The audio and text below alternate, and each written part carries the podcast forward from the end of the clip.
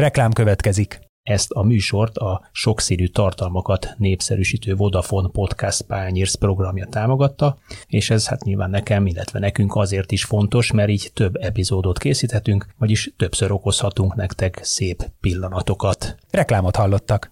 Én azt mondtam, hogy addig lemegyek, megcsinálom a reggelit, és megcsinálom az ebédit, ameddig ennek van értelme, látom értelmit. Azt mondtam, pihenjél és edzél. Ez a két dolgod van. Nem úgy születél, hogy a, a füleden volt a labda, a nagyon meg kellett neked ezért dolgozni. És a Zsolt 18-19 éves volt, mikor 8 órakor otthon volt minden nap.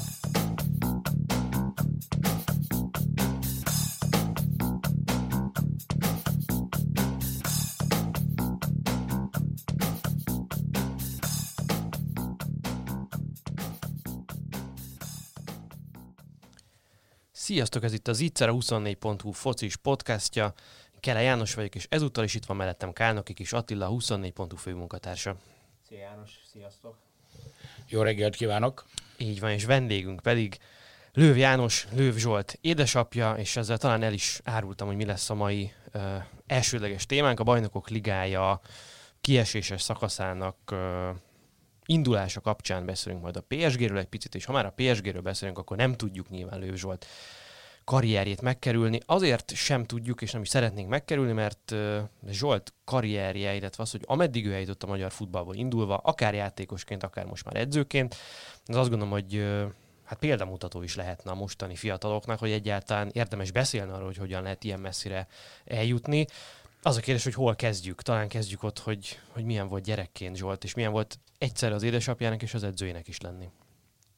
Hát én ott kezdeném, hogy a Zsolti 8 éves korában kezdett el fotbalozni Újpesten, és én rendszeresen hordtam ki őt tréningre, aztán valami oknál fogva az edző nem vállalta tovább, és engem megfűztek, hogy próbáljam ezt csinálni. Hát én elkezdtem edzősködni, de közben jártam a TF-re is. És, és jó, 8-10 évig voltam a Zsoltinak az edzője. Én külön béreltem egy sportterepet ennek a kis csapatnak, ami a Tábor utcában volt, gyönyörű füves pályánk volt a ragyogó körülmények között, tehát nem kellett nekem elvileg a Cérnáp pályára menni, abba a porba nem kellett ott még tíz csapattal együtt egy fél pályán tréningeznem. És és ez a kis csapattal haladtunk, haladtunk előre, többször megértük utána már a bajnokságot, jól szerepeltek, több válogatott játékosaink voltak, és a Zsoltét egészen ifi koráig ö, elvittem.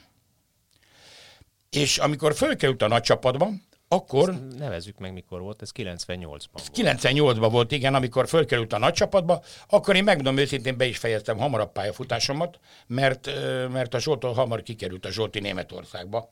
Megkeresett a Kodbusz. Minket is meglepett.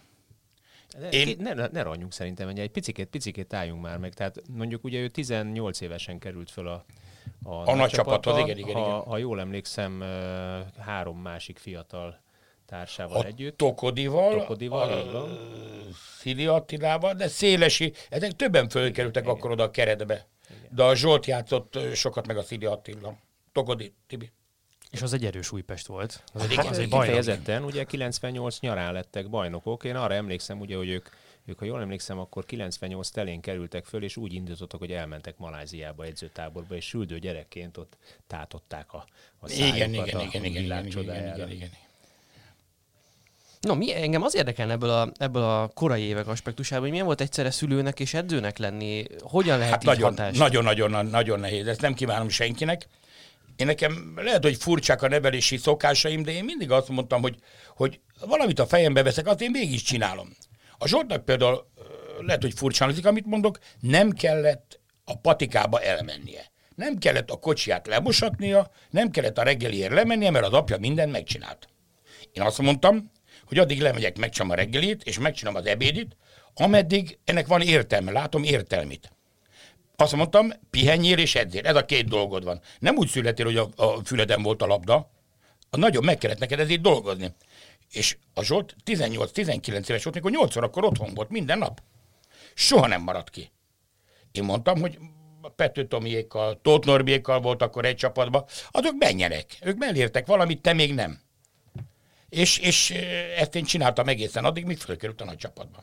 és nem marad ki soha. Az, az mit értünk az alatt, hogy nem úgy születtél, hogy a füleden pörgeted a labdát? Hát azért ő- Ugye vannak olyanok, akik, akik ilyen ösztönös tehetségek, és ő pedig Ő nem nem. az volt? Ő borzalmasan megdolgozott mindenért. Ő alázattal, szorgalommal csinálta, amit elért, és ő mindig szokta nyilatkozni, hogy, hogy ö, nem volt neki, mindenkinek ott van az ágya mellett a pöttyös labda. És, és neki is ott volt. Csak hát ő, ő tudott élni vele. És mások pedig tehetségesebbek voltak sokkal, és nem éltek a, evel, a, evel a lehetőséggel. Én mindig megkérdeztem a Zsoltitól, hogy Zsolti, abban az ifiben, vagy abban az első csapatban hány tehetségesebb labdarúgó volt, mint te? És erre mindig azt mondja nekem, hogy apa, tíz. És akkor annyi, a következő kérdésem az, hogy és hol az a tíz? Pedig sokkal tehetségesebbek voltak, mint ő. Na, akkor mit tudott ő, vagy, vagy mi, mi volt az ő igazi erénye? Hogy az, hogy ballábas, az nyilván az egy komoly az különlegesség volt. Abban az egy időben előny. nagyon nagy előny volt, de kellett egy ilyen, egy ilyen agyalágyult szülő, mint én, aki, aki, aki fogta és, és, és ütötte, vágta. De nem a szószoros értelme. Nem, nem, nem, nem, nem. Pedig sokszor ment úgy edzésről haza, hogy szóltam mamának, hogy, hogy anya engem apa nem szeret. De szeret, csak hát megpróbál keményen fogni. Ezt mai nap is is mondja, hogy apa, ha nem így fogsz, akkor lehet, hogy villanszerelő vagyok a hajógyárba. Lehet, hogy hajógyárban nincs is. De, de így lett labdarúgó, és ezt soha nem fogja elfelejteni. Ugye az is érdekes a, az ő karrierjében, hogy hát azóta is látjuk, például a magyar válogatottnál is, hogy a szélső hátvédek azok nem teremnek minden bokorban. Tehát nagy, nagy, nagyon, nagyon kevés olyan magyar szélső hátvédet tudunk mondani, aki aztán komolyabb szinten is meg, megállt a. Érdekes, mert talán éppen szélesi hasonló korosztályból, meg hasonló indulás mellett. De hogy ő, ő például igen, mikor dőlt az el, hogy ő hogy mondjuk a védelem szélén tud nemzetközi szinten is karriert építeni, vagy mikor került oda? Eleve annak képezték őt, vagy ez valahogy így alakult? Ott bal oldalon abban az időben nagyon nagy luk volt, nagyon nagy rés volt, és kellett oda valamit keresni egy, egy embert, egy fiatal embert. Én azt hiszem, a jó memóriám, Glázer Robinál ö, játszott az Újpestbe, és úgy tudom, hogy a, a vagy a Egervárinál került a válogatottba, azt hiszem, és, és először csak meghívták, és akkor, akkor dolgozott, becsülettel csinálta a dolgát, és akkor egyre jobban beépült a csapatba. De Ez- ott is, ott is csak egy, egy iparos. Ez segített a külföldi szerződésben, akár az, hogy ballábas, hogy a védelem szélén hiányposzt. Nagyon sokat segített. Az Újpesten volt egy bajnoki mérkőzés, amikor eljöttek a németek a Energia Cottbusztól, és egy játékost kinéztek maguknak. Aztán meggondolták magukat, és mondták, hogy a, a, a mérkőzés végén, hogy a kis 14-est akarják elvinni. Hát a 14-es volt a Lőv Zsolti. Hát ugyanúgy meglepődtünk, és és akkor én nagyon sokat mondtam neki, hogy Zsolti, ez, ez, ha létre fog ez jönni, a feneket tele lesz szálkával. Ott fogsz ülni a padon, hónapokig, türelem, nyugalom, német nyelvet nem ismered, új közegbe csöppensz. Jó, hogy ott volt a Mátyus Jani, Vince Otto, volt ott egy pár labdarúgó márként, de akkor is. És, és ezt elfogadta. És kiment, kikerült, én mentem ki vele, elég sokat segítettem neki kint, főztem, mostam, takarítottam édesanyával együtt, és ugye próbáltuk neki könnyebbé tenni a kintlétet, de mondom, a Mátyus Janiék nagyon sokat segítettek neki, meg a Mérő Talaciék. A, milyen ö, különbséget éreztél te, hiszen hogyha kint voltál, akkor te magad is láttad fizikailag, feltézem az edzéseket is megnézted olykor, már szakszemmel is, illetve a mérkőzések között. Mekkora volt a különbség akkor a Bundesliga 1-be följutó kelet-német régió, vagy a Németország keleti régiójából érkező csapat és a magyar NB1 között? Nagyon sok, már akkor, akkor jóval előttünk jártak a labdarúgásba, de ebben nem az volt a meglepetés, hanem a meglepetés az volt, hogy én kimentem az első mérkőzésre, amikor ö, meg volt hirdetve az időpont. És azt nem kívánom senkinek azt az érzést, amit én ott átéltem akkor, amikor, amikor megláttam a kijövő csapatokat a játékos kiáróban, és a Lőv Zsolt kezdett. Hát egy fantasztikus volt, hát potyogott a könnyem. És akkor, mikor melegítettek, szólt nekem, hogy apa, nekem a Schneidert kell fognom, aki volt 60-70-szeres ö, német válogatott. Világbajnok ezüst Igen, hát én, én a, a magam újpesti eszében mondtam neki, az el ötödik percben rúg le, aztán utána majd nem fogod ficánkolni, mert nem, télni fog. Hát így is történt, fél időben lehalták a Schneidert, egy óra vezetek a, a, a Leverkusen volt, és a Sebökvili góljával egyenlítettek pár perccel a végül, úgyhogy egy-egy lett a meccs. Az, ahogy kikerült, rögtön az első meccsen ő már játszott.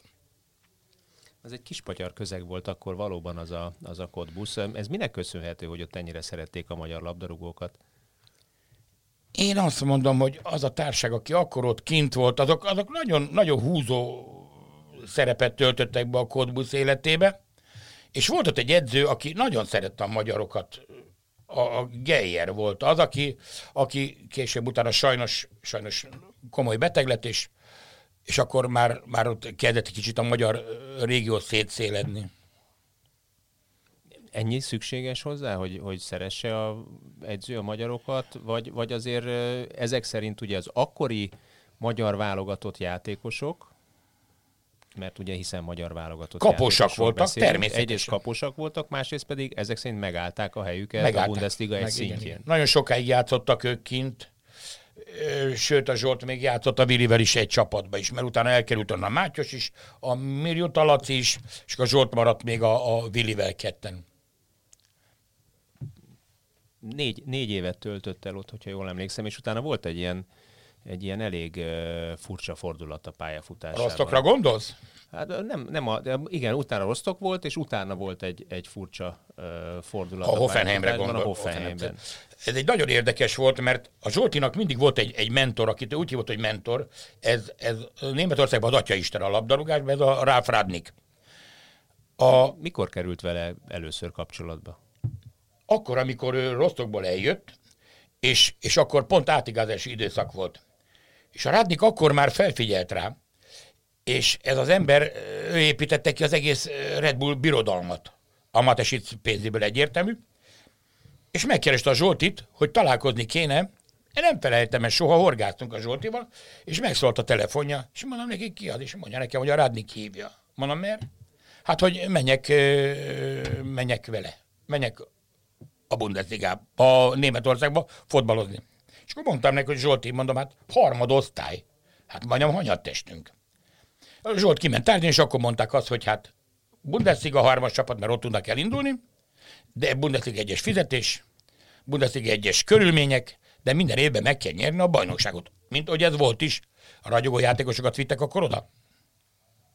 Ez ugye a Hoffenheimnek a, a, az SAP tulajdonosának, világválogatott tulajdonosának a futballcsapatáról beszélünk. Ő akkor kezdte el az építkezést Németországban, és hát ugye látjuk, hogy hova jutott ezzel a csapattal, egy, egy stabil, hát inkább a középezőny és az élhez tartozó csapatról beszélünk, mint inkább ugye a, a kiesésért küzdő csapatért. Egy gyönyörű stadiont épített föl, és ugyanezt eljátszotta ugye előtte egy jégkorong csapattal is, ami a mai napig szintén... A fia korongodott. Na, ez a, de ez, ez a ez nagyon-nagyon kellett támaradni. Ne próbáljuk elvenni, ami az ő érdeme, mert a Matas lehet, hogy a Radnik nélkül nem tudta volna ezt az egészet megoldani. Ez egy, ez, egy, ez egy óriási pali, akiben most már van egy hatalmas félelem, mert lehet, hogy túlzok, de a túlzok nagyon kicsit, a Zsolt nélkül nem, nem lép egyet sem. Ő egyszerűen a Zsolt nélkül én úgy érzem, mintha félne. Ez, ez rengeteget, a Zsoltot, mint a fiának fogadta volna. Ragaszkodott hozzá. És, és nem akart, hogy elkerüljön. Könyörgött neki, vitte magával mindenhova. És a lelkit kitette, mondok egy meglepő dolgot, olyat megcsinálta Rádnik, hogy a játékosokkal Lipcsében most fölhívatta a Zsoltot, hogy a játékosok beszéljék rá, hogy ne menjen el Párizsba. Igen, most egy kicsit, kicsit később vagyunk már, amikor az edző kapcsolatok kialakult. Arra lennék kíváncsi, ugye ez a, az, hogy Ralf Rangnick valóban tényleg a, a német és a világfutball egyik meghatározó személyisége, viszont egy elképesztően nehéz ember. És az, hogy Németországban az ő megítélés, ugye amikor a Hoffenheimes sztoriról beszélünk, ő túl volt már a Sálkénál egy kanyaron, ami nagyon jól indult, aztán nagyon nagy bukta lett belőle végül, és még korábban ugye, ugye túl volt már azon Rangnick, hogy televíziós szakértőként megégette magát abban az értelemben, hogy őt egy őt, őt professzornak nevezték a tévés szereplése alapján, nem hízelgő módon, hanem kicsit ironikusan, mert hogy olyan iskolásnak, okoskodónak, ilyen professzoroskodónak hatott az ő előadása a futballról, ellentétben mondjuk Jürgen Kloppal, aki meg egy rockstar lett a, a 2006-os VB alatt, mint szakértő. Szóval egy nagyon-nagyon ellentmondásos megítélésű ember volt, aki mégis valamiért úgy tűnik, hogy meglátott valamit Zsoltban, és aztán nekik nagyon-nagyon jó tudott lenni a kapcsolatuk, valamit megtaláltak egymásban, és valami, valami miatt nagyon egymásra hangolódtak. Ennek mi lehetett az oka? Erről mesélt Zsolti valamit? Elsősorban az, hogy a Zsoltra mindig számíthatott, és, és a Zsoltot látta az alázatot, és a Zsolt, ha valamit csinált, akkor az, az, az teljes melszélesség volt, és csinálta. Mai napig ez jellemző a gyerekre. De a Radiknak abban az időben, amikor te hoztad a, a Schalke korszakot, akkor volt egy kis betegsége. Volt egy ilyen, egy ilyen, egy ilyen depressziós félelem néha rátört, és, és akkor nem volt könnyű ember. A Zsolt nagyon sokat veszekedett, vitatkozott vele, de a Radnikban az mindig megvolt, hogy a veszekedés és a vitatkozás után ö, fölhívta este a Zsoltot otthon, és mondta, Zsolti, mégis csak neked volt igazad elnézést. Szóval ő azért, azért visszafelé is tudott nézni, hogy, hogy hol az igazság. Igen, arra gondolok, hogy lehetett olyasféle dolog a Rangnickban például, hogy, hogy kellett mellé egy olyan ember, aki meg közel, közel van a játékosokhoz, és az öltözőben kiismeri magát? Van egyféle kicsit ilyen jobban játékos szemlélete? Akiben megbízik száz százalékig, igen. És ez a Zsolt volt. De az, életet bizonyította ezt, amit én most állítok, hogy, hogy ő, ő neki a Zsoltra nagyon nagy szüksége volt. Hát, hát őre mentek Lipcsébe, hogy a Zsolti ne kerüljön el Párizsba. Hát ölték egymást. Hát Zsoltnak ígérték Németországot. Hát tulajdonképpen ugye a, a, a kronológia kedvére azt mondjuk el, hogy ugye Hoffenheim után Salzburg, Salzburgba vitte magával, Salzburg után Lipcse, Lipcsébe vitte magával, és ugye 2018-ban volt egy olyan, 2018 jól mondom? 2010, igen, két év. 2018-ban igen. volt egy olyan váltás, amikor ugye hát elvált ez a, ketté vált ez a, ez a kettejük pályafutása, hiszen Zsolt ugye végül is elfogadta a PSG és Tuhel hívását, míg ugye Rágnyik maradt a Red Bull birodalomban. Igen, de a Tuhel az végbombázta a Zsoltit megállás nélkül. Tehát ő, ő, ő, már akkor is, amikor a Zsolt a Lieferingnél dolgozott, vagy utána elkerült a Lipcsébe, már akkor is, akkor is bombázta őt az ajánlatokkal, és állandóan, hogy ő a Zsoltival akar dolgozni, mert a Zsoltinak nagyon jó volt a sajtója Németországban, és jó híre volt neki. Mi az erénye egyébként, amit ennyire szeretnek benne ezek a, hát nem mondjuk ki neves, neves futballszakemberek? Hát én, én azt hiszem, hogy talán nem volt százszázalékosan jó a tapasztalatuk a későbbiek folyamán a kint játszó magyarokba, és a Zsoltban megtalálták teljesen az ellenpéldát.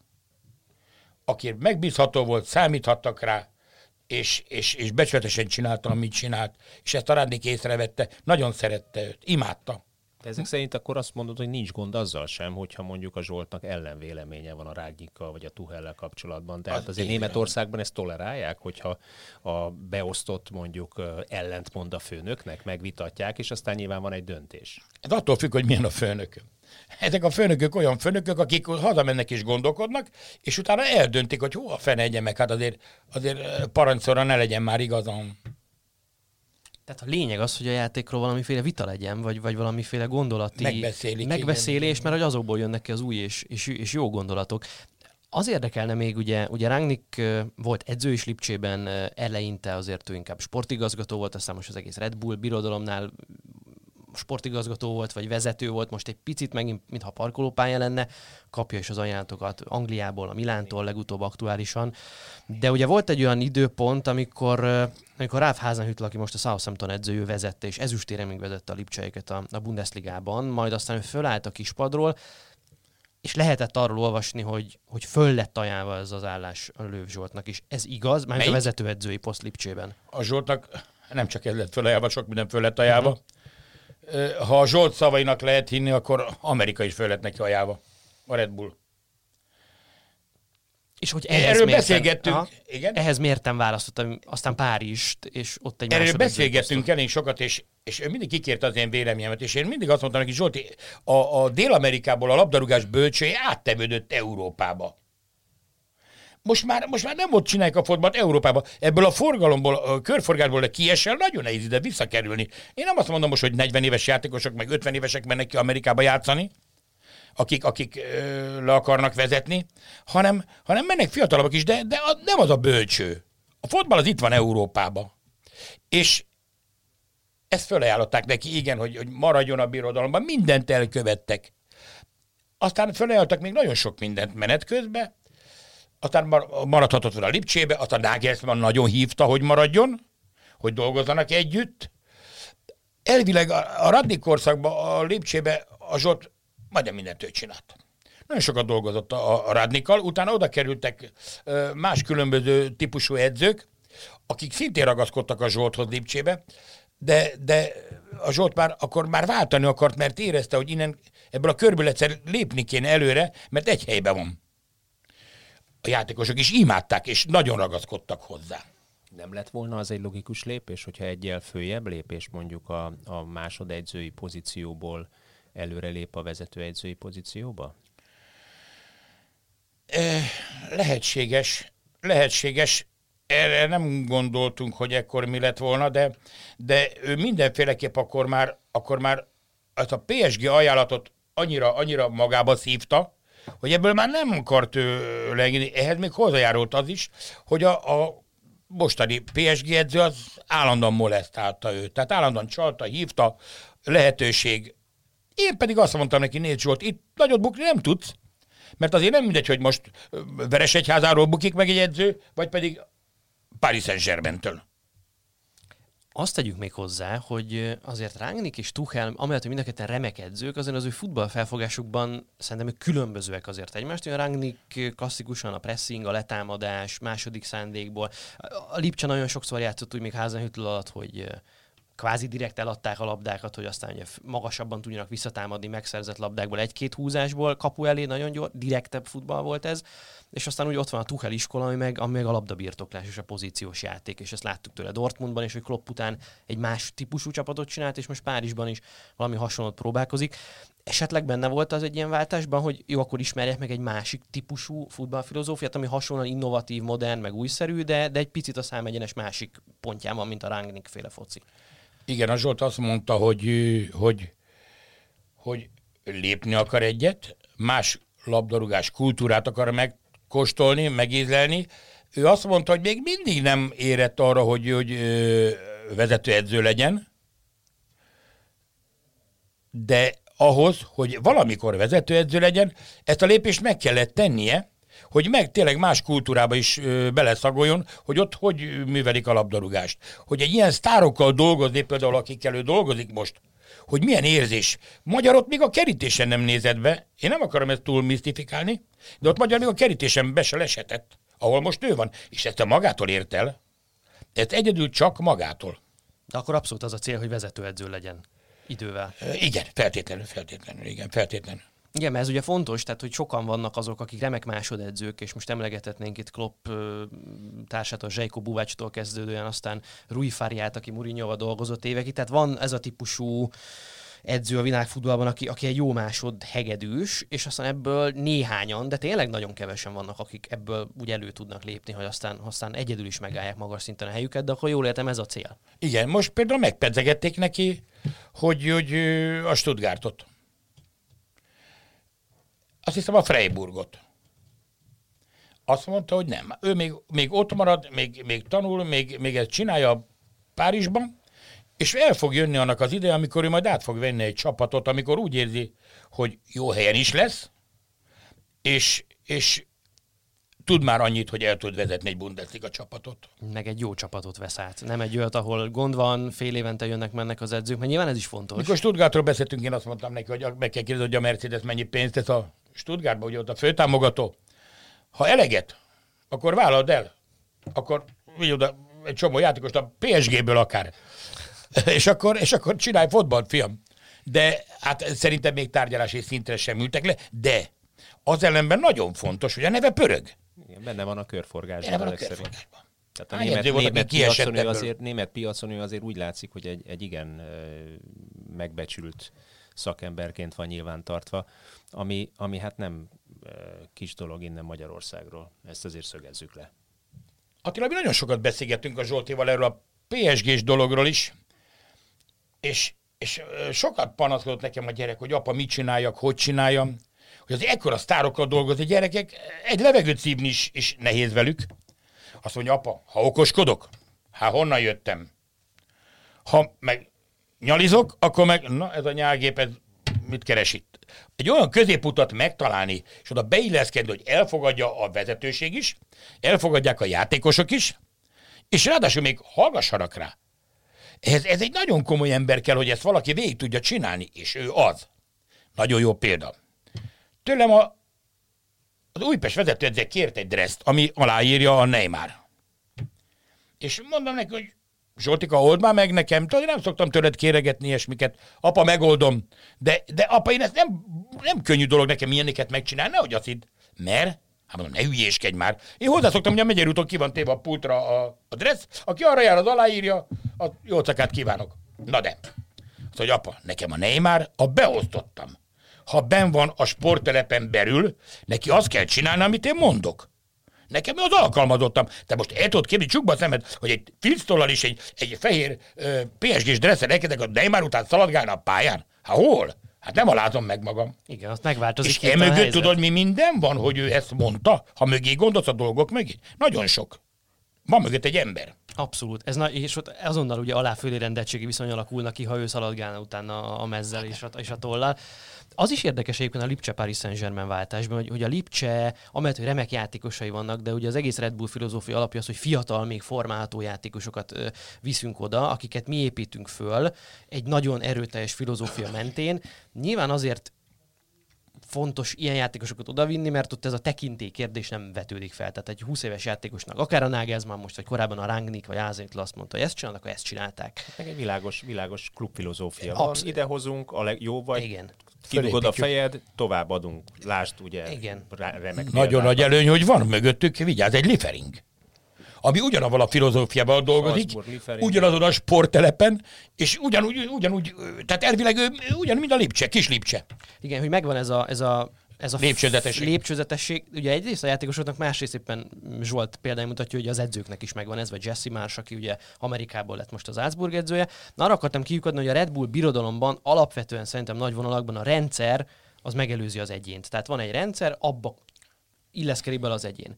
Azért Párizsban ez éppen esetleg egy Neymar kapcsán, egy Cavani kapcsán, de emlegethetnénk itt tovább egy Dani Alves kapcsán, azért ez nem feltétlenül van így egészen más viszonyrendszer lehet. Nyilván kell kompromisszumokat kötni, akár taktikában, napi munkában, csapatösszeállításban, hogy, az hogy ezeket... filozófia igen, is más. igen. Hát ugye, ugye ahogy, ahogy mondod, itt a, a rendszernek rend, rendelik alá ugye az összes forrást Németországban, és a rendszerből nem nagyon lehet kitörni, hiszen ez egy jól fölépített, ahogy mondjátok, lépcsőnként összerakott dominók egysége, Míg ugye a PSG-ről, hát ugye azt lehet tudni, hogy konkrétan ugye, ha a tulajdonosi hátteret nézzük, akkor a, a világ legnagyobb likvid tőkéjével rendelkező tulajdonosi háttér, aki ha gondol egyet, holnap után megveszi a máppét nagyon-nagyon sok pénzért.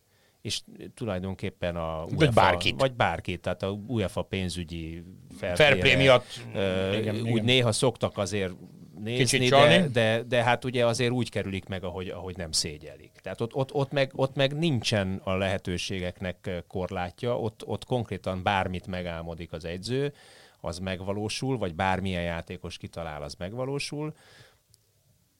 És ezzel érkezünk el azt hiszem oda, hogy ennek a csapatnak viszont nem is a német, vagy nem is a, bocsánat, a francia bajnokság ugye a, a főterepe, hanem a bajnokok ligája és az Európa bajnokság, vagy az európai ö, topfutball, ami egy újabb szintugrás, ugye edzőként is. Már-már azt mondom, hogy a PSG az úgy üzemel, mint a Veszprém és a Szeged mondjuk kézilabdában itthon, hogy, hogy egyébként van egy bajnokság, ahol, ahol úgy, úgy vagyunk, de nem ez a lényeg, hanem a bajnokot ligája, ahol fölkészülünk, ahol esetleg fiatal játékosokat néha bedobunk, hogy, hogy meg tudják ugrani a, a szintet, de alapvetően a BL-re fókuszálunk, Viszont a BL eddig, BL-ben eddig még nem sikerült meg a, a, az áttörés, az valahogy nem jött össze. Mi lehet ennek az oka? Belülről hogy, hogy látja ez Zsolt, vagy, vagy volt-e valamilyen beszélgetés köztetek ezzel kapcsolatban? Igen, elég sokat beszélgettünk róla. Én, én most is azt mondom, hogy, hogy a tavalyi BL sorozatban jóval előbbre kellett volna nekik jutni. Volt egy eh, szituáció a Liverpoollal, a- ugye amikor kiestek, amikor amikor volt egy, nem tudom milyen a memóriátok, amikor a jobbek, a Milner azt hiszem, az egyik játék, azt hiszem a, azt hiszem a, a Di Mariát kilökte a stadionból. United volt, bocsánat. Egyébként United. az Ashley Young, Bocsánat, Ashley. Young löktek. Akkor igen, ki kellett volna állítani, mert az a második lapja lett volna, és nem kapott még sárga lapot se igen. Ha, ott, ha ott ez nem így alakul, ahogy alakult, hanem úgy alakul, hogy a szabálynak kéne ö, ezt lerendezni, akkor, akkor a PSG jutott volna tovább. Akkor nem tudom, hogy mi lett volna a következő lépcsőfokba a tovább menetel. De akkor is már egy körrel tovább mentek volna. Én, én a Zsoltinak nagyon sokszor ezt mondtam, amit most itt elmondtam nektek. Én ebben látom azt, hogy, hogy nem tudtak egyel tovább lépni. Mert Ez, akkor ez tíz szólhat emberek... egyébként a francia futball és mondjuk egy angol futball tudatalatti megítélésének? Mert hát ugye valahol nyilván a, a játékvezető nem befolyásolja a mérkőzés, de mégis a tekintély, a játékosoknak a tekintélye, az valamilyen szinten, és az ország klubfutballnak a tekintélye, az mégis egy kicsikét valahogy érződik, vagy azt érezzük. Hát a Real Madridnál ezt, ezt rengetegszer lehetett érezni, hogy a Real Madrid, inkább a Real Madrid javára tévednek a, a játékvezetők, és ezt, ezt nyilvánvalóan nem direkt csinálják, hanem hanem valahogy úgy a tisztelet. tudat alatt. tudatalatti- Igen, igen, igen, igen, igen. Hát ő, ő, ő, nem húzom elő a sárgát. Pedig elő kellett. Azt hiszem emlékszel arra a jelenetre. Nekem minden ö, cikk megvan erről, megvan a videóm is, ö, sűrűn nézem, és, és egyértelmű, hogy akkor ki kellett volna a második sárgával állni. Tehát belőtt a, a, a padok alá. Igen, igen, A padok alá a reklámtáblára rá, A rálökte, milyenet? igen, a, a Ashley Young a Di Mariát. És ezzel együtt szerintem azért ez egy olyan párharc volt, ami agyon volt nyerve a Paris Saint-Germain Igen. részéről. Igen. Ugye ott egy utolsó perces kezezés, ugye Kimpembe beleugrott egy lövésbe, kezét ért a labda, és aztán az a 11-es, amivel végül a United idegenben tudott nyerni 3 1 és tovább jutott, aztán utána kiesett a Barca mint a, mint a tejfog annak a meccsnek azért voltak utóhatásai, most akár itt a Neymar nézzük, ő ugye eltiltást kapott három mérkőzésre, mert olyanokat írogatott az Instagramon, amit nem kellett volna. Érdekes módon ugye ez ilyen három mérkőzéses eltiltásokat ér, hogyha valakit a reklámtáblára röknek, az ugye nem ér semmit. De hogy azért nem milyen nehéz lehet egy ilyen kudarc után összetartani egy ilyen, ilyen csapatot, amiben tényleg ilyen egók feszülnek egymásnak, és hogyha ha azon gondolkodunk, hogy vezetőedző legyen valaki, mikor lesz vezetőedző, én azért gondolom nagyon ügyes húzásnak azt, hogy a Zsolt nem lett vezetőedző Lipcsében, vagy valahogy a Red Bull birodalomban, hanem elment a top szintre másodedzőnek, a top, top, top, top, top szintre, a legmagasabb szintre, mert így, amikor úgy dönt majd, hogy vezetőedző lesz, akkor ott lesz a, a CV-ében az, hogy Hát ő már dolgozott Neymarokkal. Ő már volt olyan öltözőben, ahol Mbappékat, meg Neymarokat kell egyben tartani. És jó, nem ő volt a vezetőedző, de, de hát neki már ez is megvan. Ha úgy ment volna át vezetőedzőnek, hogy ez nincs meg a, az élet útjában, és hát ugye játékosként sem volt ezen a szinten, tehát egyszerűen azt látják, hogy hát ő, ő nem, nem, nem került még szembe ilyen sztárokkal, az lehet, hogy egy alacsonyabb szinten húzta volna meg az ő plafonját vezetőedzőként is. elfogadja. Bárki elfogadja. Bárki elfogadja kint, kint ugyanúgy a Neymar, ugyan Mbappé, a Zsolt vonatozott, mikor a bemutatkozása volt, énekelt velük, aztán a Mbappéval szórakozott, hogy a kapufát kitalálja el a 16-osról. Jó, hát az most egy dolog, hogy az én fiamat három napig ott rúgdosta, az Andi oda vitte neki a kaját, Mbappé meg egyből lehet találta 50 euróért. De, de, de ez, a tudásbeli különbség, hogy utánpótlásra én voltam az edzője, Mbappének biztos jobb edzője volt. Picit beszéljünk arról is, hogy a magyar futball hogyan tud majd abban hosszú távon profitálni, hogy akár Lőzs volt, akár Dárdai, akár Szabics, azt gondolom az ő generációk az, akik, akik nagyon-nagyon jó helyen vannak ebből a szempontból. Van-e erre vonatkozóan elképzelés, terv, egyáltalán van-e most annak valamilyen módja, hogy a magyar futball az ő már most megszerzett tudásukat esetleg becsatornázza, visszajelzések formájában, bármi? Mindenféleképp. Mindenféleképp.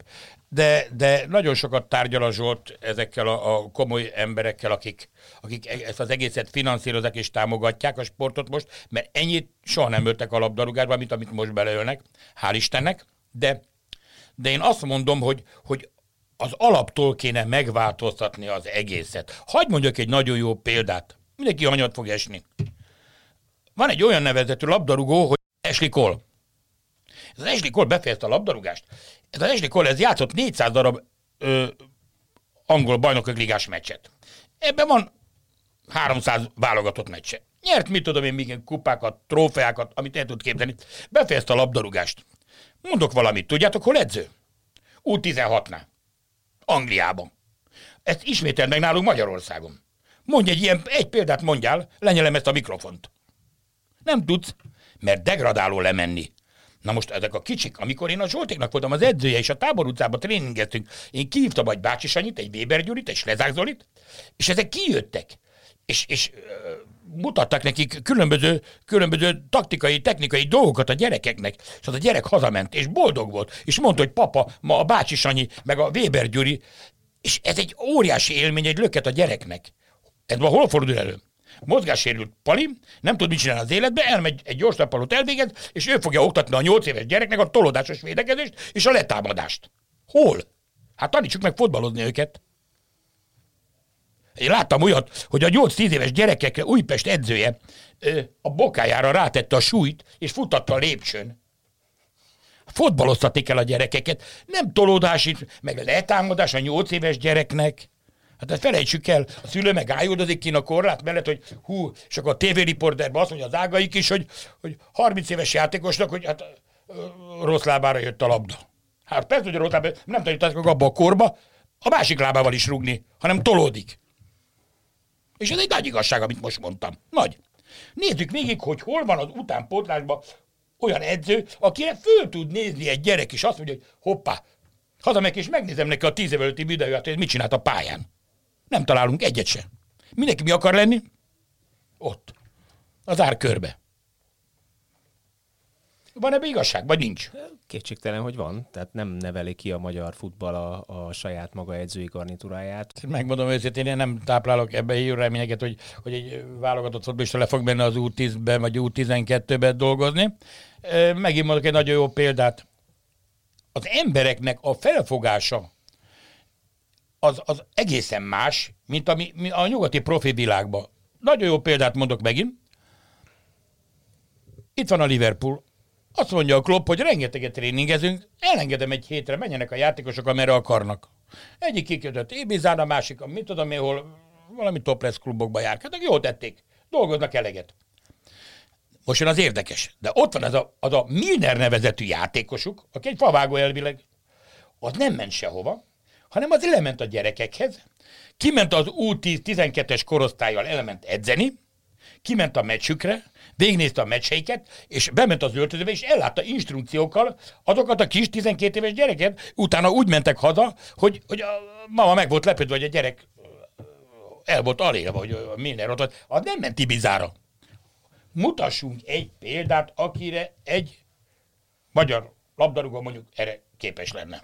Hát nagyon hiányoznak a, a példaképek. Meg, hát meg ezek, ezek példaképek, a, a gyerekek, hogy fölnézünk. Igen, igen, hát most nagyon nem így nagyon, kell csinálni igen, kell. Nagyon hülye példa lesz, de melyik kisvárdai kisfiú fog majd izé Grozav mezben szaladgálni az utcán, hát nyilván ilyen a magyar futball ma.